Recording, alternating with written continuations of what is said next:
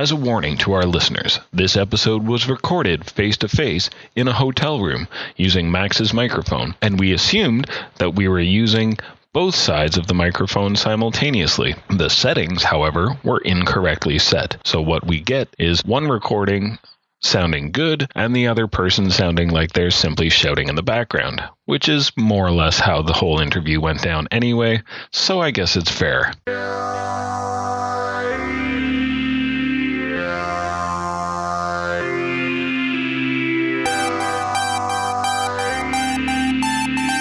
And welcome to the Insecurity Show. This is episode 17 where we're going to talk about social engineering finally. You can follow along with the show notes at in-security.org slash EP017. You can also visit our website at in-security.org. And don't forget to follow us on Twitter at Insecurity Show. Send us emails or feedback at feedback at in-security.org. My name's Max, My name's Matt. And we're live! We're Sitting in the same room. we're live together um, for the first time since we've started recording this show. This is awesome. I'm in Vancouver. I'm here for CanSec West, and I'm sitting across from my good friend Matt. I'm in Vancouver. I'm here because it makes a lot more sense to live here than it does anywhere else in Canada. I'm sitting across from my friend Max. Yeah, and this episode, finally going to get around to talking about social engineering. Yes, which we started hyping up, I think, in episode two. Or three. Was it three? I could have been. Episode two or three. I'm not sure. But I was very excited about it back then, and I'm still very excited about it back now. Is that actually going to be our, our episode? Yeah. So we are currently sitting in On the 15th floor. 15th floor of the delightful hotel in downtown Vancouver, in the heart of downtown Vancouver. Yeah, we're overlooking the court building, but we're also overlooking a church. And uh, I can see some people playing basketball in the YMCA. Do you want to give props to a hotel where you're staying? Do you want to endorse a hotel? no, I don't care, but uh, but we are here, right? It's like a Foursquare check-in. You don't give props when you're Foursquare checking in. You I say that you're there. You say that, like, by actively going to a place, you are then endorsing the place by saying that you would patronize it. Work patronized it. Would you patronize this place if it were not for the fact that it was paid for for you by work? Thanks, work. Pretty pimpin' wor- room. It is a very pimpin' room. And it's, I'm a little and it's bit got a build your own mini bar. So, one of the greatest features of this hotel room is that it includes a build your own mini bar, which is essentially an empty fridge. They don't trust that they can calculate how much you use and charge you for it appropriately. That's not true. There's four dollars and fifty cent water bottles sitting right there. They leave some warm water bottles sitting out that are one liter for four dollars and fifty cents Canadian, and you can literally, literally go downstairs outside to a myriad of stores in the immediate vicinity and get more water for less. And also, the tap water here is pretty good It is. because we live. In, I've- I've been using it. I, I live in Vancouver. You're visiting, just visiting. I am. So, what do you think about? Uh, you're here in Vancouver. Just for for context, for anyone who cares or anyone who's listening, just for context, you're here in Vancouver for the CanSec West, Yes. the Canadian West Coast Security Conference, Yeah. And right now back home you're having 25 centimeters of snow and it's still going. Yes. And outside today, you were saying that you were shivering a little bit But it was eleven degrees because you were wearing uh, Short sleeves under. short sleeves under a thin jacket. Yeah, zip up. It was. It's not even a jacket. It's like an in, indoor type of It's a zip up tracksuit. You got a tracksuit. Yeah, tracksuit jacket. tracksuit top. So yeah, um, what what are your thoughts on that then, Max? I like it. I like it a lot. I'm not gonna lie. You should uh, you should talk to some of those companies downstairs and see if they have positions available. There's one guy who stated that he would try to poach me from my current workplace. Does he work in Vancouver? Yes. There you go. So where was the issue about try? Uh, I said that I'd look into the company and see if it's something that I'd be willing to work for. It's a startup. Oh, fair enough. How you doing this week, buddy? What's news? What's exciting? What uh, you've been you've been dealing with this this CanSec West. yeah. Uh, do you have any anecdotes to tell the show, or is that something we'll do for episode Next. next for another episode? Yeah, for another episode. I think uh, cover that in another episode. There's still two more days to go. Just had the intro day today. There's a party to go, so I'll save my interpretation until after I've had a chance to digest. Will you try and save your dignity throughout this party? Um, I don't really know. I honestly have absolutely no concept of what a, a computer security conference would be like. I assume that the after parties are going to be just off the wall. I assume that it's going to be like any other party where there's vendors trying to ply you with alcohol to make you have a good impression of them afterwards, just like anything else. Yeah, yeah. I, I assume it's the same with every other niche little market.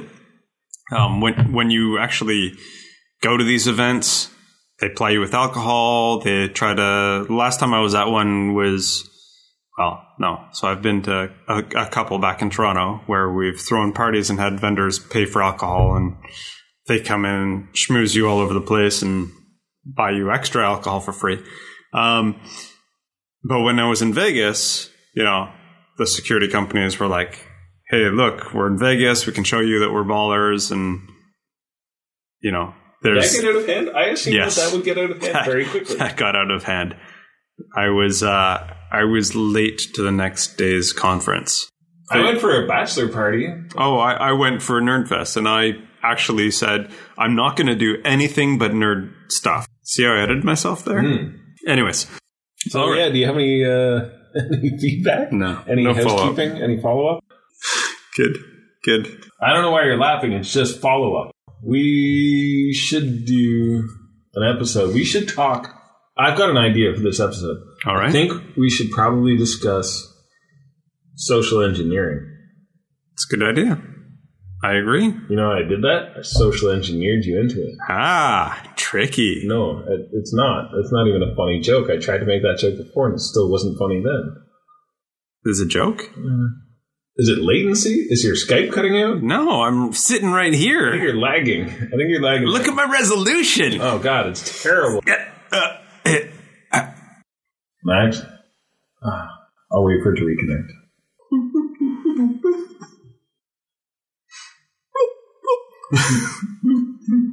Moving right along. Yeah, so okay, let's do an episode on social engineering. Do you want to define what social engineering is? Engineering is when they drive trains. Those people are called engineers. yes, yes, it is. So social engineers is when a group drives a train. Not even close. I can't possibly be wrong on this. I've broken it down. The Latin for engineer is train driver. Of course. like engineer is the English word. The Latin for it is train driver. I don't know where that joke was going, but it's gotten even better now. so, the way I think about it is social engineering's a mix of psychology and the hacker mindset of trying to find and exploit vulnerabilities. It's just in people. Right. So, like any tool, social engineering can be used for either good or bad. Right. So, my job that I do for company XYZ is actually social engineering people for good, for for getting them to um, to follow my advice because that's all that it is is advice, right? So the construct that we have is that I tell people where the problems are well beforehand so that they can actually go and address those. Um, but it's up to them if they want to just live with those risks or not. And I let them know beforehand that that's the case too. So, in a large part, uh, managers are all about social engineering, Sure. That kind of thing, directors, and so on and so forth. So there's there is a bit of a hierarchy discussion as well, where you know if I'm in control of somebody who's reporting to me, then you know it's it's kind of they're my direct report. I directly control their feedback, and um, I can rate them lower than they are based on you know how they perform and whatnot, right? So it's not really social engineering. It's it's more like other duties as assigned, as I'm constantly told by my boss at work. Right? It's like these are the things that you have to do, regardless of if they're in your job description. Right? So social engineering is really getting to a scale where you don't have someone directly reporting to you, but you're able to convince them to do something, whether for good or for bad.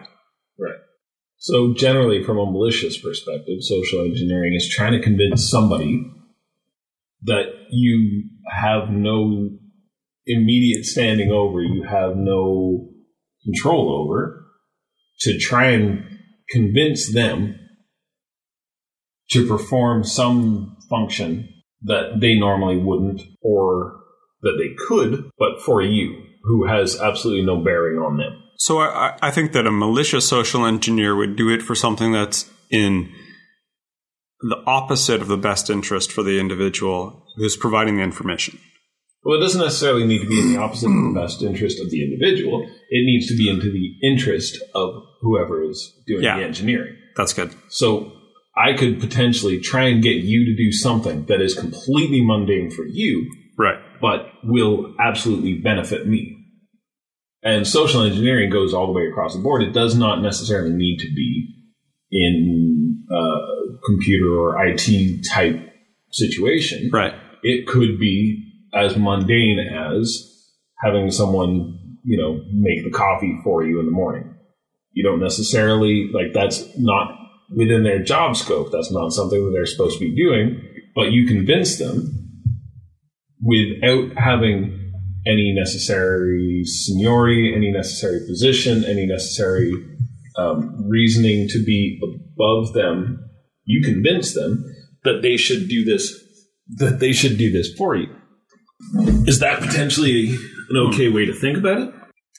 Yeah, that's a good way to think about it. Like sort of abstracted, obviously, but Yeah. Yeah, that's right. So it's not necessarily harmful to them, it's just beneficial to you. great. Yeah.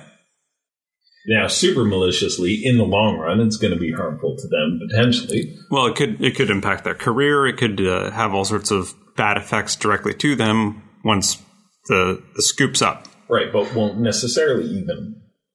There's a lot of instances wherein Right. So it might be used to resulted. convince a security guard that they should let you in through this locked door and bypass their processes or whatever, right? Right. Or or it could be, hey, would you mind getting me a coffee or would you mind printing up my resume for me or Right. whatever, right? And to the individual, it might only be that, and it's not a big deal because, hey, you're a charming individual. And I mean, social engineering in itself can be confused with uh, the variety of human interactions that we deal with on a daily basis. I think what changes it is that social engineering is actually the act of recognizing how people psychologically deal with things and using that to your advantage. Right. And it might be to somebody else's advantage as well, right? So there, there could be um, misanthropic. No, not that. Um, what's it called? It could just be something Samaritan, Samaritanism. it could just be an act of being helpful, right? Like if someone has bad breath and you go, oh man, uh, I find that this mint's really good and I'm going to have one. Do you want one? Right? And you just convince them to get it and you accomplish what you want and you benefit their social graces around the environment that they're in. Right. Uh, so there's actually a bunch of points that I want to talk about, sort of like a formula for social engineering that I want to get through. But the first and most important and most time consuming part of all of this is doing research on the person that you want to social engineer. Oh, I thought you just meant doing research on social engineering because I spent all weekend doing that. I watched both Beverly Hills Cop 1 and 2. and throughout the course of the entire movie, as anyone knows, Axel Foley just very excellent at social engineering. Wasted my whole weekend. So yeah, social engineering in and of itself is you know figuring out how to put these puzzle pieces together. So the type of research that I mean is researching the company that you're trying to social engineer, researching, you know, what possible ends you would have with them, researching the hobbies of the individuals that you want to communicate better with. Not so much necessarily just the company, but the individual as well. Right. So famous uh, example is somebody is uh, an avid stamp collector. Has nothing to do with their role in the company or what they do, but it's your way of convincing them to click on a link to open up, see my stamp collection that I'm thinking of selling. Right? It's totally personal, totally outside of the professional environment. They probably should know better than clicking on a link within their enterprise, but this just hits so close to home of their interest and their hobby that, oh, what's the harm?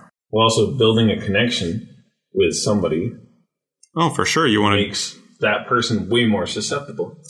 Like I know for a fact from having worked years of customer service, if somebody calls in and they're a jerk to me, I don't really care what's going on in their life or what's going on in their uh, what whatever their issues might be. If they're mean or rude, I don't really care, right. and I'm not going to go out of my way to try and help them. If someone calls in, they're nice to me, I make a connection with them, I am way more likely to try and help them out. And that's just a social condition that I know that I experience all the time. So that's interesting because there is a social condition called mirroring, and that's one of the techniques that a social engineer will use, right? Is that whole thought that you, you attract more flies with honey than you do with vinegar. You put out the sweet and you get what you want, right? Rather than being self involved and deprecating to others to think that you'll get what you want. You invoke one mood to somebody else and they feel an obligation to respond likewise. Right. Now, that in part is mirroring. There's also other aspects to mirroring based on if you're dealing with someone directly in real life, not necessarily over the phone or not necessarily over the computer, over the internet, in a digital sense. Hmm. If you're dealing with someone correct, uh, directly, you can you can employ mirroring to a much greater degree. You can actually mimic their their movements, their actions. Sure. If you're out to dinner with somebody, right? You're out to dinner with someone. they go to eat somebody something. bar. They go to eat something, you do the same. They go for a drink, you follow quickly after with having a drink of your own, right? Then they associate you as being almost like part of the herd, right? And trustworthy by association. following body language as well. If their if their arms are crossed, that's a closed body type or body position. You Right. then um, mimic it, and slowly they will open it up, and you can open it up as well, and they'll feel like you're accepting them. That's a good point. Uh, what I really liked is the fact that you talked about physical interaction. So like like we're in the same room right now. We're talking physically present, can see each other's expressions right away. There's no Skype lag. It's Three dimensional. The whole sense of, you know, carrying on a conversation through email versus a phone call versus human interaction, you lose so much of the dimension because you're missing all of those non-visual cues, right? Or stress in voice cues, intonation, right? If mm-hmm. you're missing that, you're missing the majority of the message. And they say that the actual words themselves that are typed into an email, right, make up maybe at most 30% of the communication Right. right? So if you're sitting in front of somebody, you're having a conversation, that's like 90 to 100% of the communication flow right there that you're picking up on. Just because you're present and you can get the tone, you can get the non-visual cues, you can see if somebody's upset by something that you say, you need to readjust your posture, your conversation or whatever. If you're over the phone, then it dips down to like 60%, right? And if you're just over email, then at best you're, you're fishing for 30%. Right.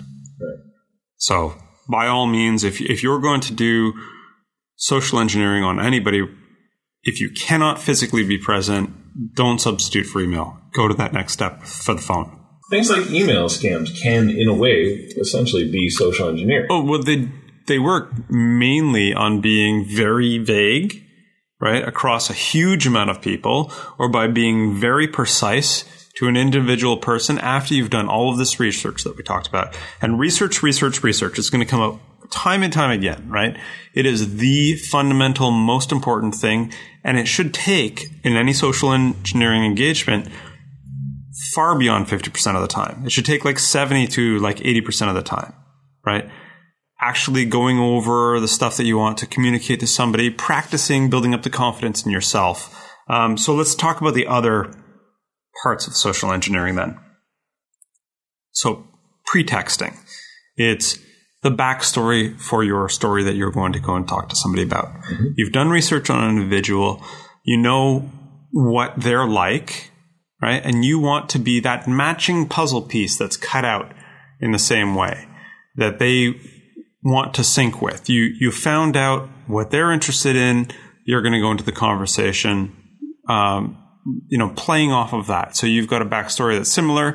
They can finish your sentences or whatever, right? It's just there's there's this connection that you've fabricated if it doesn't actually exist there. Or you found somebody who actually genuinely holds a hobby that you know. If they don't hold a hobby that you genuinely are interested in, guess what?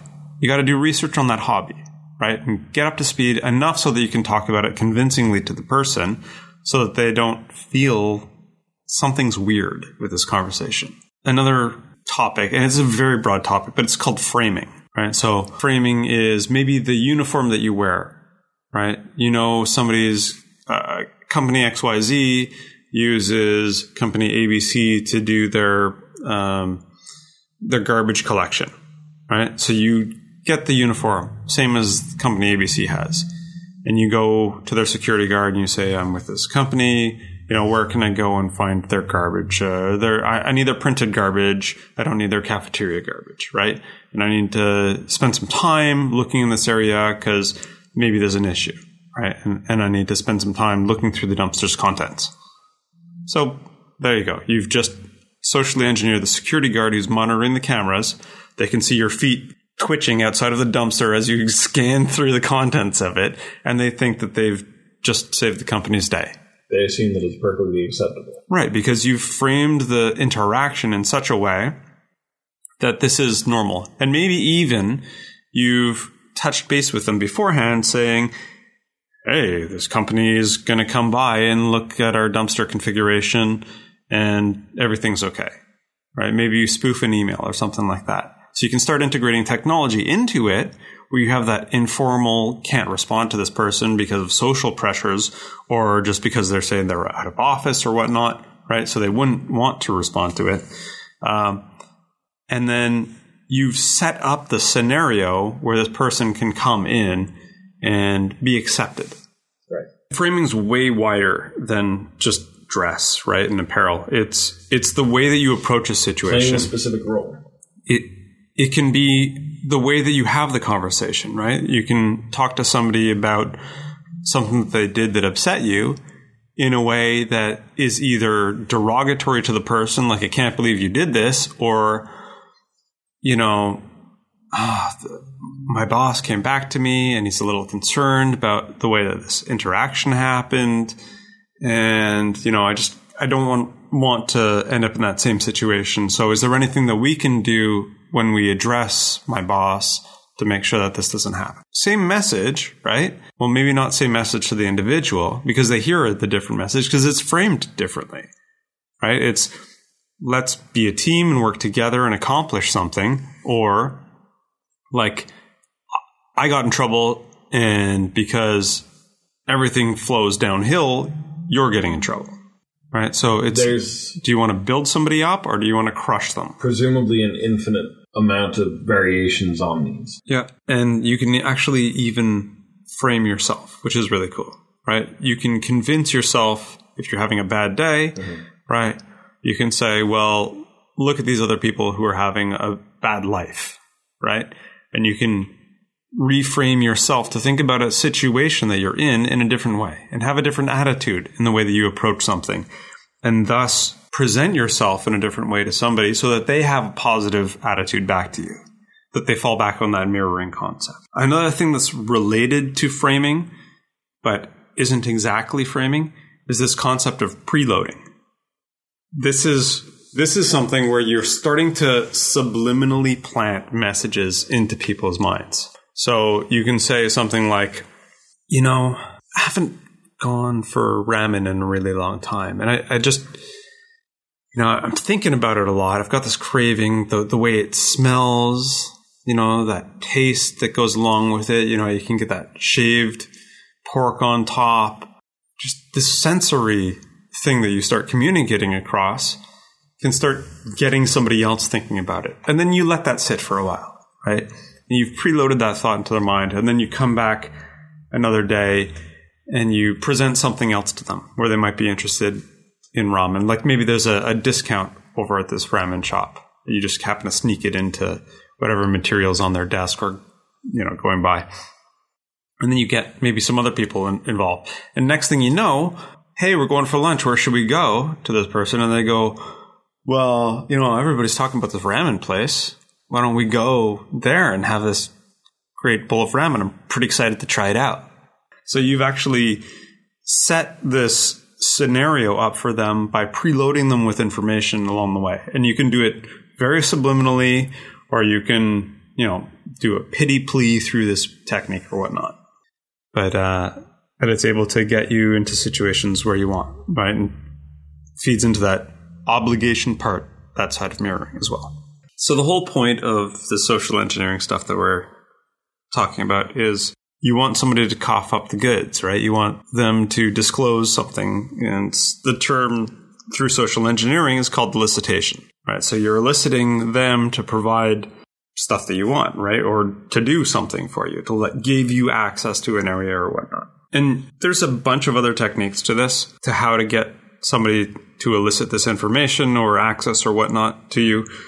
Uh, and we're just, as normal, at the early stage of this, covering the, the top level stuff. Another technique that you can actually do is if you know the, as you're picking it up from communicating to someone, you can actually say a deliberately false statement and get them to correct you, right? Yes. So you can, you can actually fish for information by, you know, maybe leaving your sentences complete or, um, you know, putting out something that's deliberately false and saying, "Oh, I've heard uh, that you know company XYZ does this, and they go, oh, well, actually, you know, we've been working with them based on the research that you've done, and they'll you know come to their defense or whatnot, and and give you information that you don't have. Fill in those blanks, and then you can use that back to them. So there's some very foundational big books that cover social engineering. Mm-hmm. There's one that's that's so huge that I think's manipulative, but other people think that it's you know the gospel for doing sales or whatnot, and it's how to make friends and influence people, and it's comes down to you know the psychology of of individuals, things that they like to hear. So use the person's name a lot, right, Matt? So appeal to them by using their name. You can't say their name enough. It's like honey to them. The whole context in which an individual comes to an interaction is it's the all about me interaction. You want to appeal to them, you want to flatter them, you want to do whatever to make them feel like an appreciated, a big person that they can go on, uh, you know, and divulge information to you or whatnot, right? And essentially, you want you want to track this information back to them. So that that's a really great reference as far as social engineering goes. I mentioned podcasts at the beginning of this. There's another podcast that deals specifically with social engineering called the Social Engineer Podcast, and it's at social-engineer.org. And the early episodes really dive deep into the content they got a little light, and then the most recent episode, again, boom, right deep down into the content. They do the um, neurolinguistic programming guy. Um, so there's a show on TV called Lie to Me. Right. And it's based loosely around this guy's life right? and, and the research that he did. Ekman, Paul Ekman. Okay. So uh, it's based around, yeah. We're potentially going to get angry this. This whole it's I, I'm not sure whether it's a science or a pseudoscience, but this idea behind NLP mm. or neuro linguistic programming. Right.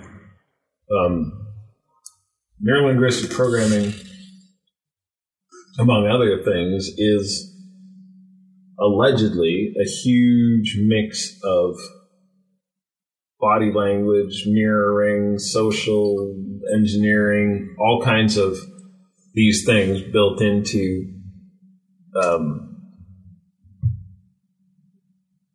built into trying to control people via speech and interaction with them. Right, and it's this subliminal planting of messages throughout a conversation. Right. Right, and touching somebody in a certain way that evokes friendship at the right time and all this stuff. Um, maybe I'm mistaken. The the Paul Ekman thing I think was about microexpressions mainly. So there's this concept of microexpression is that humans are transparent and then they try to cover it up. So if you say something that invokes a thought to somebody, an immediate reaction will happen in a microsecond of disgust, of fear, of happiness, of whatever, right? And then they'll go, their brain will say, that's not appropriate for the social situation. I'm going to cover this up right away, right? And I'm going to portray something else. And it, there's really great reference material on this, on like the Oliver North trials, Clinton about Monica Lewinsky. You know, there's all sorts of fantastic reference out there as to you know what what microexpressions are and where you can see it. You know, when when somebody's clearly lying, that the fact has come out after the fact, right? They know that they're lying, and they're trying to rephrase the question into such a way or or cover up and just flat out lie. So again, this is part of where I can't really tell whether it's a science or a pseudoscience. Oh, it's definitely a science. You can train yourself to detect these microexpressions. By default, as humans, you know, we're very trusting in, in a society that people aren't lying to us. So just as somebody will be transparent in the lie for, you know, microsecond, the ability to detect that is out there and you can do online courses and train it up. But there's there's online courses where you can go and train up your intelligence um, by practicing these puzzles and whatnot.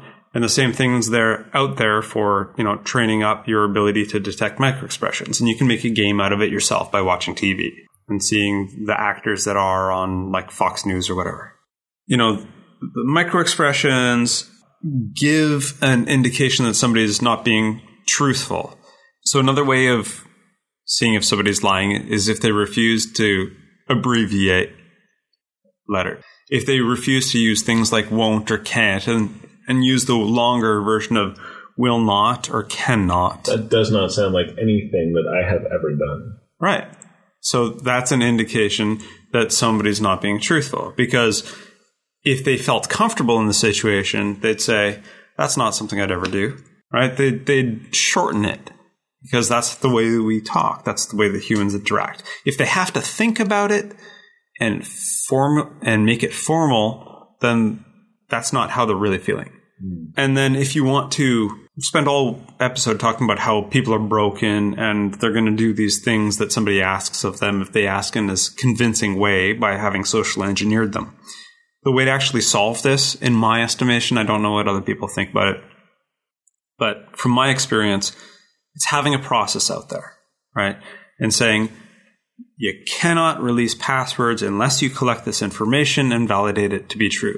You will not go and do this activity without somebody have you you won't grant somebody access to the back dumpster, you know, without them having having validated it with the company that does the garbage disposal through the secondary means. The process has to be developed for one, people to fall back on it and depend on it, and two, for people to know that the process needs to be followed and, and that it exists. Right? Otherwise, if people want to do things willy nilly on their own, you won't have the consistency that'll be able to weed these things out. You'll definitely have people that are more trusting in nature to do these things.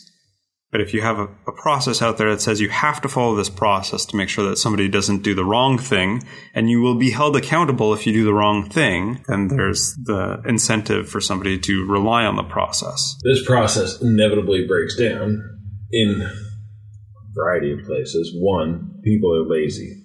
Two, people are lazy. And three, you would have to have a process in place for literally everything. So you you You cannot eat a bagel unless you confirm beforehand that it does not have truth serum in it. Because while you are at the coffee shop, if you provide this information to the bagel vendor while having eaten this bagel filled with truth serum, and then they ask you specific questions about the process we have in place for the garbage man, like it, Yeah, so you, you choose your battle. You choose where you want to have process, where it's important to have this, right? And it's typically for, you know, unfortunately the lesser paid employees that run help desks and whatnot, so that they have a consistent way to approach a situation and convey the company's message through this, right? And uh, that it, something they might not know is important is protected. Right. And that's still going to break down. Especially if you're looking at instances where you have a large corporation where you've got the low end or entry level people with consistent um, turnover. And to be honest, it doesn't have to be a low end. It doesn't have to be an entry level person though, right? No, no, no, no. Like it, it happens at the higher levels. People decide to not follow process, right? But then they're clearly accountable for the actions that they do because the process is in place and it spells that out for them. Yeah. And you've got an acceptable use policy or whatever that dictates this. And, you know, mea culpa, whatever, somebody did something wrong and the company has to deal with the disciplinary actions that, you know, you attach to that process. More often than not, susceptibility to apathy starts lower down. And by gaining access to lower down, you can then move up the ladder. Oh, I, I've seen million. I've seen middle managers that are apathetic. Oh no, absolutely. Don't get me wrong, but I'm just saying more often than not, um, apathy is most easily reached. Like, I'm not saying that this is the way that most people go about it, but from my perspective, it would be wicked easy to get at people who just don't care what information they give out Yeah, by approaching the lower rungs first. yeah, and that's what I'm saying. The only way to defend against this is to have processes in place, mm-hmm. right? Where you validate. I mean, I've called up people before, and they have to validate my, you know, date of birth before they'll disclose information to me. Right. and potentially I can social engineer around that. But if it's rigid and rigorous, and people are screening the phone calls, the managers are listening in, and people are disciplined against this if they fail to do this, right? Then quickly weed out the people that can't follow process, right? And you're left with the people who do follow process to recognize that this is the important step in their day to ensure that you know the company's not on the front page of the Globe and Mail or whatever. mildly entertaining anecdote again. At one point, I had to cancel a credit card because it was potentially eligible to be compromised. It was not compromised, but it was eligible to be compromised. And the reason and the people that compromised it were the credit card company. So what had happened is I received a phone call from an anonymous third party who was not in actuality anonymous. They're anonymous for the point of this show. They were willing to give me any information that I asked for. They called me up out of the goodness of their heart and they said, Hey, so I've just been contacted by your credit card company and I have to let you know that there's this past due balance on your like I'm letting you know that there's this past due balance on your card and they're about to cancel it. And I said, "Well, wh- who are you? Where are you calling from?" And he said, "I am this person. I'm calling from my house. I was just contacted by Visa, and I was given all of your personal information, and I looked it up and I found you, and I called you." And Weird. I then contacted, like, because I had not given out any information to this guy. He provided it all to me. I gave him nothing. Right. Um, I then called Visa and they said, "Oh yeah, we just called you to let you know that like your card's about to be canceled." I'm like, "No, you didn't call me. What number did you have on file?" They're like, "Well, I had this spot. I had this number, which was my old cell phone number. My bad. I didn't update my phone number. However." They then called up this guy who was at my phone number, and that's apparently all the validation that they wanted at that time. Huh. They said, okay, look, you've got this balance owing on your card. He was like, yeah, that's not my card. Like, well, are you not Matthew? And he said, no, I'm not. Is this not your social insurance number? Yeah, Is this like not they- your address? Is they- this not your? They apparently gave him enough information to actually be able to validate my credit card anywhere, Wow. right? They said, like, they were like, well, my birthday is this. What do you have on file? They're like, well, no, I've got, like, And he was like, "Yeah, that's no, that that's clearly not me." So at that point, I called the credit card company. I then canceled my card. I told them, "Look, take any of this information off of your questions that you can ask people to validate because it's no longer secure. This one dude that you guys decided to call, according to him, and I assume that it's true because there's no other. How else would he get the information, right? Get this. Um, because it's not something that I provide generously. I said, take all of this information off because regardless, if he is a scammer, he's got this information. Right. If he is an honest citizen, he's got this information anyway. Yeah.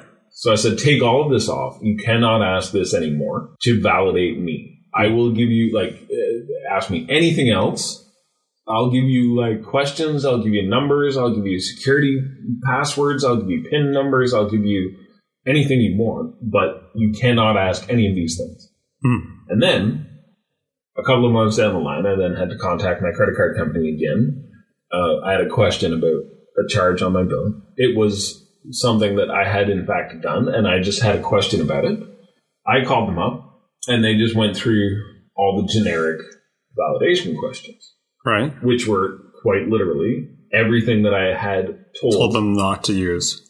Every time not to use. And then after they asked me that, I said I chastised that guy. I said, "Look, listen, I I cannot have you asking these questions because if you provide any information about this now to anyone who can answer those questions, then they can pretend to be me super easily." And I cannot change my date of birth. Hmm. That is not a piece of information that I can change. Yeah. I cannot change my mother's maiden name. Right. That's not something available to me to change. And this is something like a piece of information that they had given out Jeez. to this guy. And I was so flabbergasted at the uh, uh, at finding out that they had provided this. And also, when I spoke with one of the reps, they had actually confirmed that the call had taken place and showed like that in some obscure way through the notes that they had or something to that effect that they had provided information to this guy. So he wasn't making it up. Yeah. And he was just a good Samaritan who had tracked me down and called me Wow. in much the same way that, like, recently I've been getting a whole bunch of phone calls from Hydro saying, look, if you don't pay your bill, we're going to shut off all your electricity and you're going to be screwed. I'm like, no, I pay my bill on a very consistent basis, like, literally the second it shows up.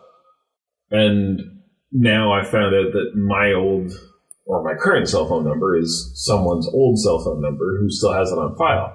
And I've called them and I've told them to take it off, but I still keep getting these phone calls saying, Right. we're about to shut down your electricity. You're Huh. going to be living in the cold. I can't track down that person because they, I'm not going to call them up and try and get information about them. Right. But that's just astonishing that some dude was able to socially engineer these guys without even trying. Like Right. he didn't even socially engineer them. He Yeah, yeah. called them and they um, They called him the and, and volunteered the Yeah. information as he said, assuming that he was well, what do you have on person who answered the phone. Basically. Yeah. Yeah. So, couple powerful messages in that. One is phone numbers can be spoofed.